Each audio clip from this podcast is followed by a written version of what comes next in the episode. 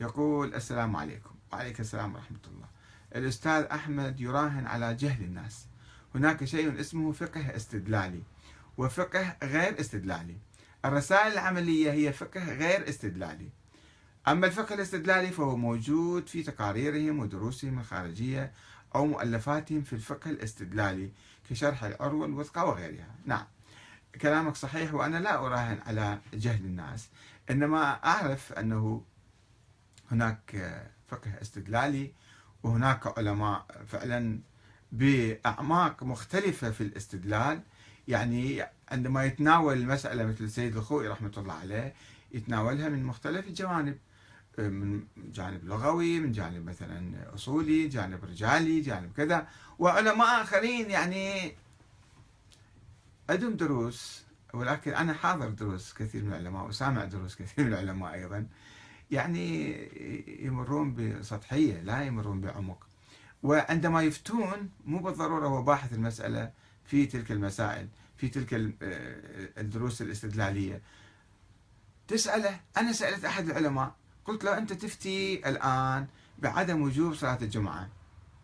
عينا يقول مستحبة أو بعضهم يقول مكروهة أو بعضهم يقول محرمة.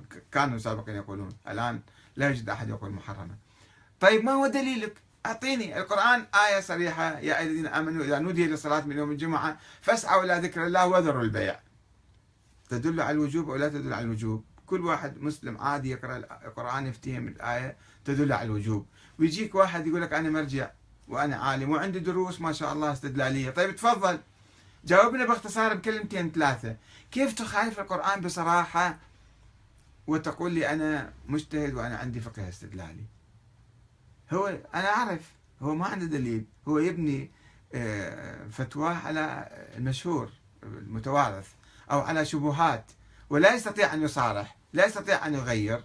فهو يقلد الناس يقلد علماء السابقين مقلد هو ويقول لك أنا مجتهد وأنا عالم وأنا عندي فقه استدلالي فأنا مع احترامي لك يا أخ هذه هذه يعني أنا لا أعمم كل الناس هناك فقهاء عندهم فقه استدلالي ويناقشون النظريات.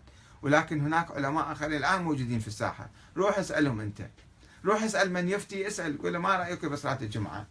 وانظر ماذا يجيبك واسألوا ما هو دليلك.